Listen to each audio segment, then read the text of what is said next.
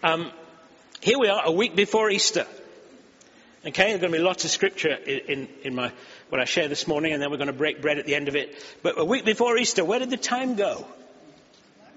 It's just hurtling along. Now, I'm not big on keeping the church calendar, um, but I think there are times when, because we ignore the church calendar by and large, we don't quite have the opportunity to focus on things that other churches do. And uh, I don't want to become religious, but today is what's known as Palm Sunday in the church calendar. That's the day when it's remembered about Jesus riding into Jerusalem on a donkey. And uh, that's the focus. And then this coming Friday is what's known as Good Friday when we focus on, on Jesus and his sacrifice on the cross. And then next Sunday, of course, is Easter, it's Resurrection Day. And so all of those things are in the calendar. Now we are focusing on Easter. We can't do Good Friday because we don't have our own building. If we did have our own building, I'd be very inclined to have a morning, a morning service where we could come and actually just take some time reflecting on, on the cross and, and what Jesus did. And so, um, I, I just thought it'd be good to reflect uh, for a while on the events of this week in Scripture, running up to Easter Sunday, and then break bread together. And uh, the Bible reading is, is, John 12. The one that will be on the screen is John 12, uh, verses 12 to 15, and then 27 to 32. There'll be other readings too um, that you'll need your Bibles for if you want to follow it, or you may just listen. The context of this is that uh, Jesus and the disciples had come to the house of Lazarus uh, you remember Lazarus? Jesus raised him from the dead. And uh, crowds had gathered when they heard that Jesus was there. They'd come not only to see Jesus, but to see Lazarus. Because this guy, he was dead, he's alive again. So let's go and have a look at him, see if he looks the same. That sort of stuff. And uh, he was kind of the talk of the town. And so, and because of Lazarus, many people were turning to Jesus, uh, and uh, chief priests were talking of how they could kill not only Jesus, but Lazarus as well. And um, and then we get to verse 12. And it goes this. The next day, the great crowd that had come for the festival heard that Jesus was on his way to Jerusalem. They took palm branches and went out to meet him, shouting, Hosanna! Blessed is he who comes in the name of the Lord. Blessed is the King of Israel. And Jesus found a donkey and sat upon it. As it's written, I, do not be afraid, daughter Zion. See, your king is coming seated on a donkey's colt. Then on to verse 27. Now my soul is troubled, and what shall I say? This is Jesus speaking. Father, save me from this hour. No, it was for this very reason I came to this hour. Father, glorify your name. Then a voice came from heaven. I have glorified it and, and will glorify it again. And the crowd that was there heard it and said, it had thundered. Others said an angel spoke to him. And Jesus said, This voice was for your benefit, not mine. Now is the time for judgment on this world. Now the prince of this world will be driven out. And I, when I am lifted up from the earth, will draw all people to myself. Just for a change, I've got four points, not three. Shock. Absolute shock. And uh, there are these the road to the cross, the great cost of the cross, the climax of the cross, and the result of the cross. Now, the road to the cross, obviously, the road to the cross for Jesus began with his birth in a stable. However, this week starts with this journey on a donkey. It's the beginning of a very direct road. Jesus set his face as flint, a very direct road that would end a few days later in death on the cross. Jesus was very aware of that. He was not looking forward to it.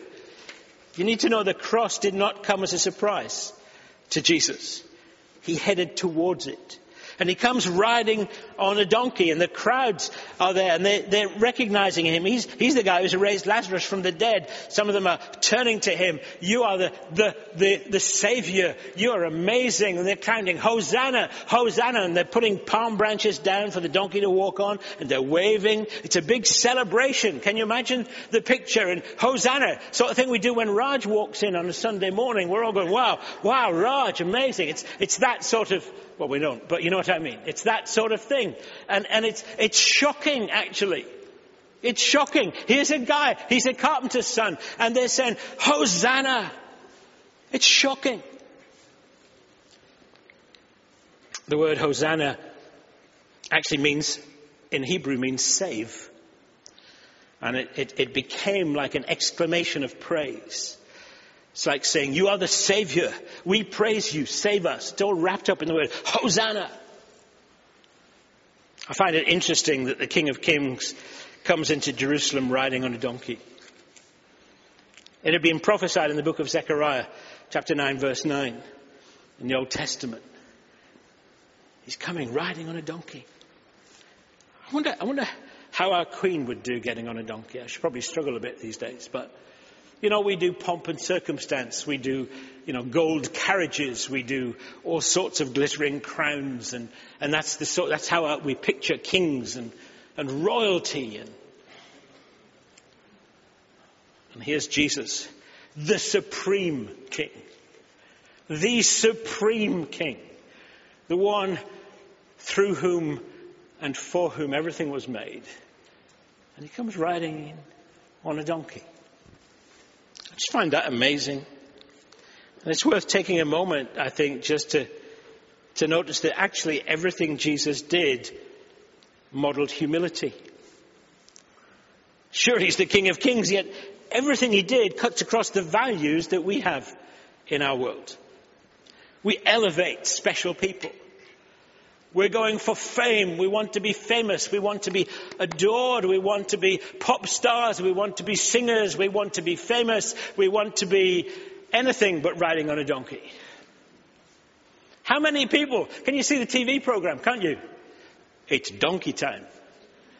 Can you imagine? Come, come and, and, and sign up for this TV program. Who's going to qualify to ride on a donkey? Nobody would come. Come and be anonymous. Come and be a servant. Nobody'd come because we live in a world that loves esteem. It loves being significant. And you know what? We love to look at people like that and sort of do this. Flock to hear people like what used to be the Beatles and the Stones and uh, it's all weird now, but it was weird then. But, but you know, we, we elevate people and we, we go, oh. And why do we do that? Because secretly we want to be them. Secretly, we want to be like them. We want to be famous. Well, here's the most famous one, cutting across all the values of our world. It starts in a stable. He's laid in an animal feeding trough, born to an unmarried mother. He grows up to be the friend of the outcasts and the sinners and the tax collectors the prostitutes. Gets on his knees and starts washing feet. He looks at Jerusalem and he weeps. He comes riding in on the donkey. Here's the king. I mean, how would you feel? Here's the answer to everything. And he's riding on a donkey. I mean, it doesn't compute. It wouldn't compute in our brain. It didn't compute in theirs either, other than people were drawn to this wonderful man. He allowed himself to be beaten and to be ridiculed. He wore a crown of thorns. He was stripped naked, nailed to the cross, and made a public spectacle of as he hung there dying. That's the king. And all along the journey, he kept saying, and he still says to us today, follow me. That's the invitation to all of us. Come and follow me. Really? Yeah, come and follow me.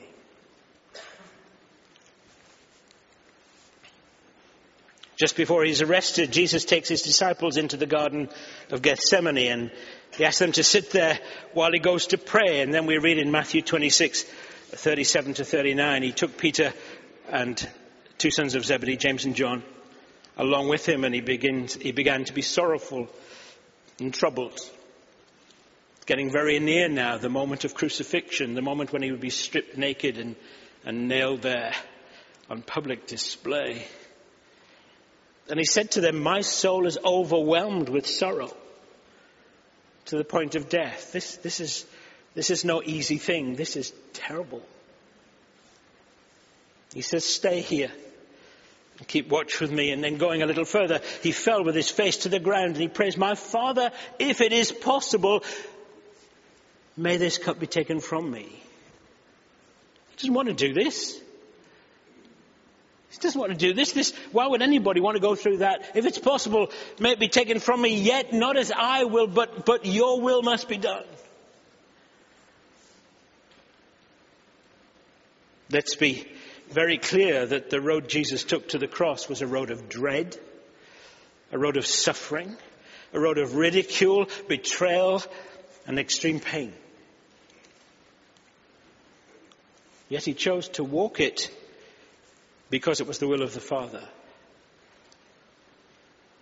You see, it was the will of the Father because it is the only way. It was the only way that you and I, it's the only way that all humanity could be saved. There wasn't an alternative.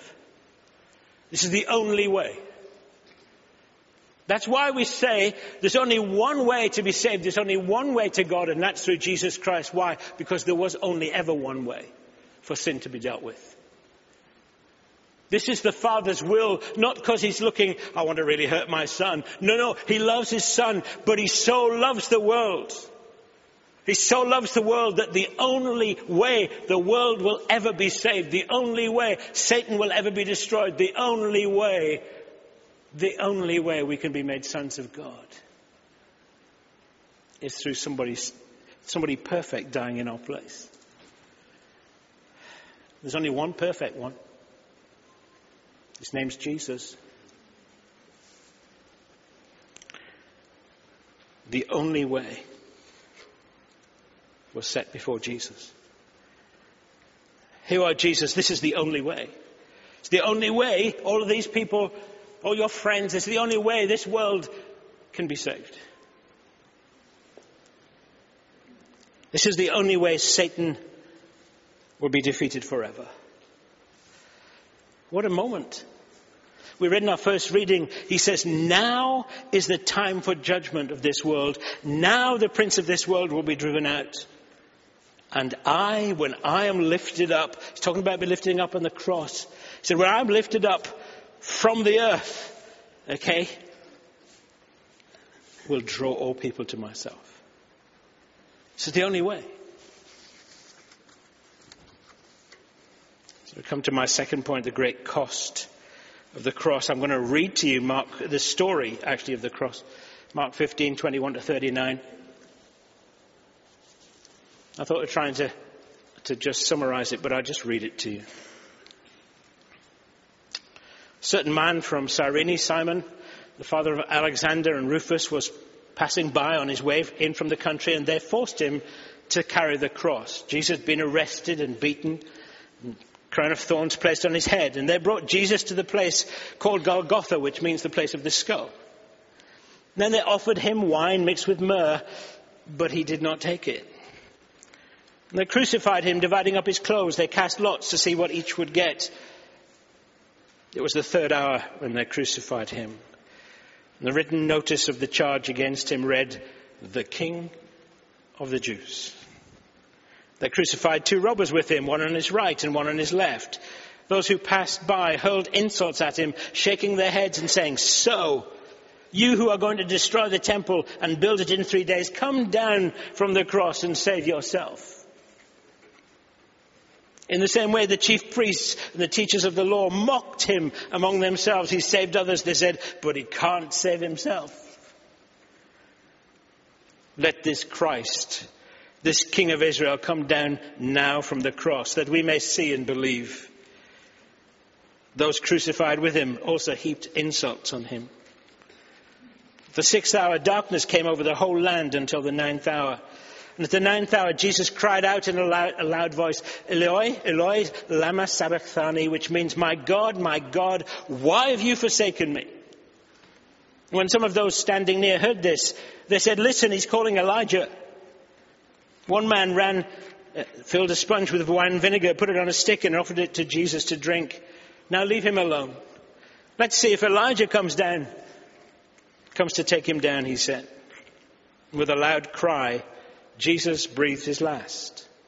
The t- curtain of the temple was torn in two from top to bottom. When the centurion who stood there in front of Jesus heard this cry and saw how he died, he said, Surely this man was the Son of God.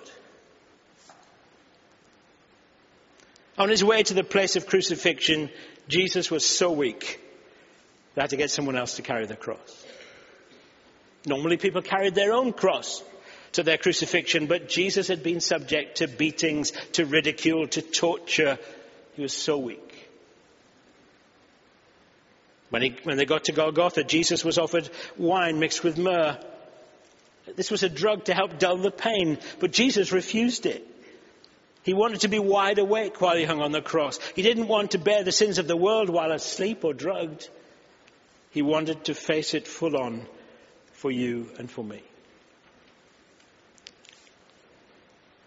There is great shame and embarrassment attached to any crucifixion. It's no different for Jesus. He was very aware of the shame. He was very aware of the ridicule.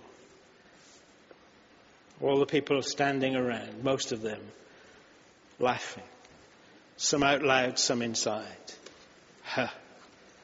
It's the end of him then. He watched as the soldiers gambled over who should have his clothes. This perfect Son of God was crucified alongside two hardened criminals. He was being associated with the worst of the worst. We can only try and imagine the indignity, the pain and the suffering and the rejection that Jesus experienced. Yet he never complained. Pure love for you and I and pure love for the Father kept him there. We need to understand that at any point, Jesus could have said, enough. And he would have come down. We need to understand that. There's a song that says that he could have called 10,000 angels to come down and set him free. Could have, but he didn't. And the climax of the cross. All that journey, even to the point of hanging on the cross, seems this was only like preparation of what I call the high point of the cross because it was now that darkness came. It's midday. It's midday, and yet for three hours it says it all went dark. Not just a bit cloudy, but dark. Amos 8 9 says, In that day, declares the sovereign Lord, I will make the sun go down at noon and darken the earth in broad daylight. We need to understand this wasn't just another guy on the cross. This is the Son of God on the cross. And at noon, it goes dark. And it isn't just a blip, it goes totally dark for three hours. Wow. What is going on? It's as though the very universe was frowning on Jesus as the Father abandons him and withdraws fellowship from him. We don't understand the relationship between God and His creation. We don't understand it all. But if for one moment God took His finger off it, it would all fall apart. I know we're looking for Higgs boson particles and all sorts of things to try and give things mass, to try and make things cohesive. And I love all of that explanation and exploration and all of its fascinating stuff. But you need to understand it's all sustained by His powerful word. Everything that exists is sustained by our God. And if He chose, took His hand off it for one second, it would all fall apart. And so he turns away, the father turns away from his son for the first time in all, all, of, uh, all of eternity. And the sun goes out. It's dark. It's totally dark. Can you imagine being one of the people looking, thinking, it's, it's lunchtime and it's dark? I mean, can you imagine? It's like, Get your head around that then. And during these three hours, Jesus is suffering this intense, intense pain. He's, he's carrying the sin of all mankind. The Bible says he is, he, He, be, he is made sin. What it means is that all of your sin and all of my sin and all of the sin of all humanity and all of history, past, present and future, is put upon this perfect Son of God and he becomes utterly revolting to the Father. He becomes unacceptable to the Father. He is made sin. He is carrying all the sin, your sin, my sin, everybody's sin. Horrendous. Horrendous. He becomes an offense to God. And then eventually, as he approaches death, he cries out. Because as he hung there, he experienced something that it, he was not prepared for. You see, we think God knew it all, past, present, future, it was all going to happen. But here, here's the Son of God who's been in this relationship with the Father. He, he's never broken that relationship. Yes, he had to learn it in his humanity and understand it was there. But then, in his humanity, never before in all of the universe, in all of eternity, there, there's the Son of God. And now, total, totally cut off. Totally cut off from the Father. Father rejects him. And he cries out, My God, you've, you've forsaken me. What's this? I don't understand.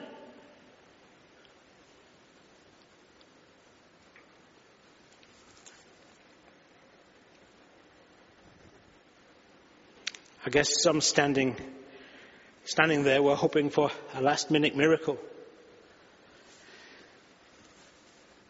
Here come the angels, perhaps. But they did not really understand that what was going on was the greatest miracle there has ever been. This was the miracle. As Jesus surrendered his life to his Father and died.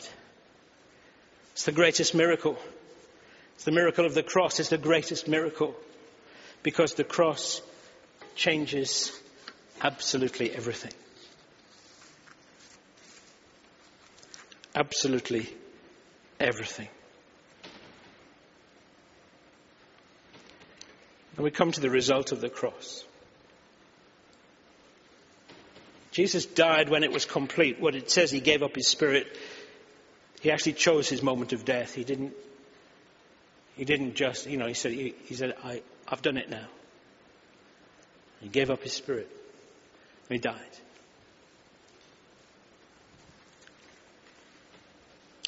And we find that at that point, Jesus died, immediately two things happen. The first is that the temple, in the temple there was a curtain separating the Holy of Holies from the rest of the building. It was the inner place. The priest, the high priest could go in there once a year. It was where the Ark of the Covenant was, that would, would have been, and, and they could only go in once a year.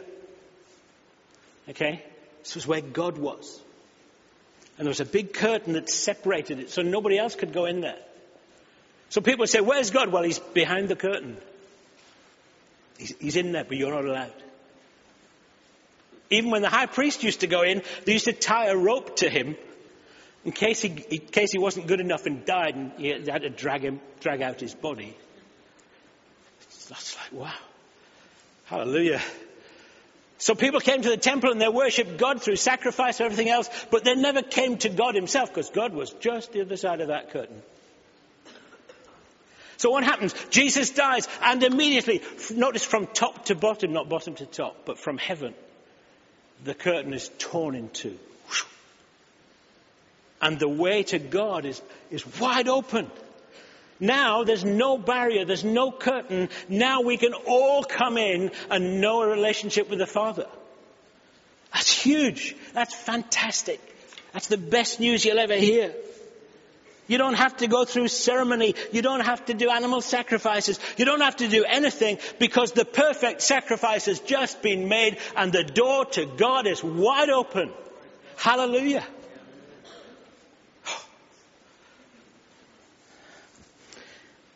That's why.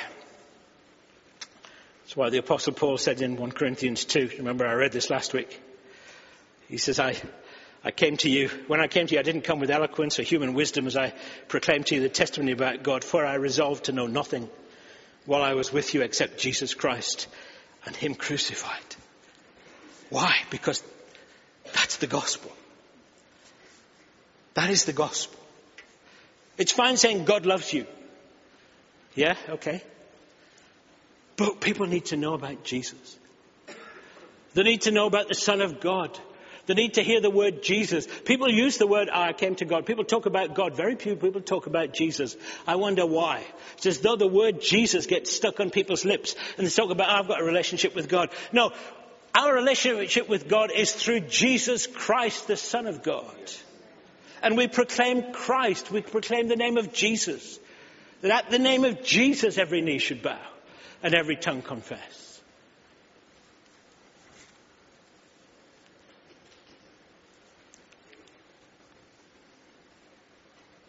The curtain is torn from top to bottom. The way to God is wide open to all. And through his blood, the sin which separated us from God is dealt with forever.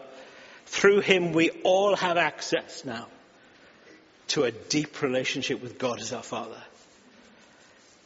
Through Jesus, we become children of God. And it's all because of the cross. It's about the cross. There's not much else to talk about, really, except the cross.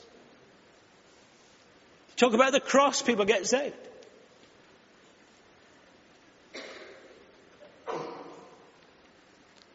There's another thing happened as Jesus died, and I find this gives us such hope.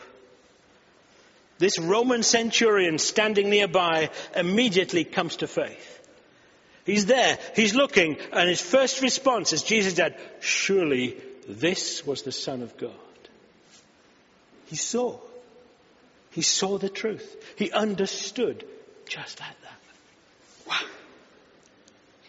An amazing testimony. This Gentile soldier, he comes to know Jesus as he watches him down on the cross. He, he watches the whole thing and goes, Oh, my Savior, my Lord. Isn't that an encouragement? You see, the cross was a despised and cruel instrument of, of execution. It, it, could be a stumbling block to faith, couldn't it? We talk about the cross and people think, that's gory, you don't want to talk about that. No, no, no, no, we do want to talk about that. We want to talk about that more and more and more because, what, you know, why would the Son of God die in such a way? Well, you know why? Because that's the only way we could be saved. There was loads of people who were blind and couldn't see the truth, yet this pagan soldier came to instant faith. The Word of God works. The cross of Jesus Christ works. The proclamation of the gospel works. Why am I passionate about preaching? Because through the foolishness of preaching, people will be saved. You can discuss, you can argue, you can debate all the night. You know what? You proclaim Christ and people will get saved. That's what happened to this soldier. He saw he heard, he understood, he came to faith. Why? Because Jesus was lifted up. He said, When I am lifted up, I will draw all people to me. It was when the cross is lifted up, people will start coming to faith. Despite its disgrace and its shame, they will see that there the Son of God paid the price for their sin. And you see on the cross, and this is why our enemy hates us preaching about the cross. This is, this is why people struggle preaching about the cross. This is why people say, talk about a God of love. Don't talk about retribution. Don't talk about the work of the cross. No, no. You need the cross, else there's nothing. But the reason people are put off it, the reason people's mind gets stewed, is that we have an enemy who hates the cross. Because it was at the cross he was legally defeated once and for all time. And if he can persuade people that that's irrelevant, then he thinks he might have a chance. Well, he hasn't got a chance. He is defeated. The blood of Jesus was shed, and he is a defeated foe. But we need to proclaim it. Now the prince of this world was cast down or was driven out. Hallelujah. So the cross still stands at the pivot, pivot point of human history. It towers over all of history. The cross is the place of rescue and salvation for the whole world. All we will ever need, the love, the forgiveness, the grace, is found at the cross of Jesus. So we proclaim Christ and Him crucified. And as we see next Sunday, and risen and then ascended. He conquered death. But I didn't want to go there this week. I wanted to focus on the cross because we bypass it so quickly. Jesus is lifted up. Praise his glorious name. I'm going to uh, play you a song right now.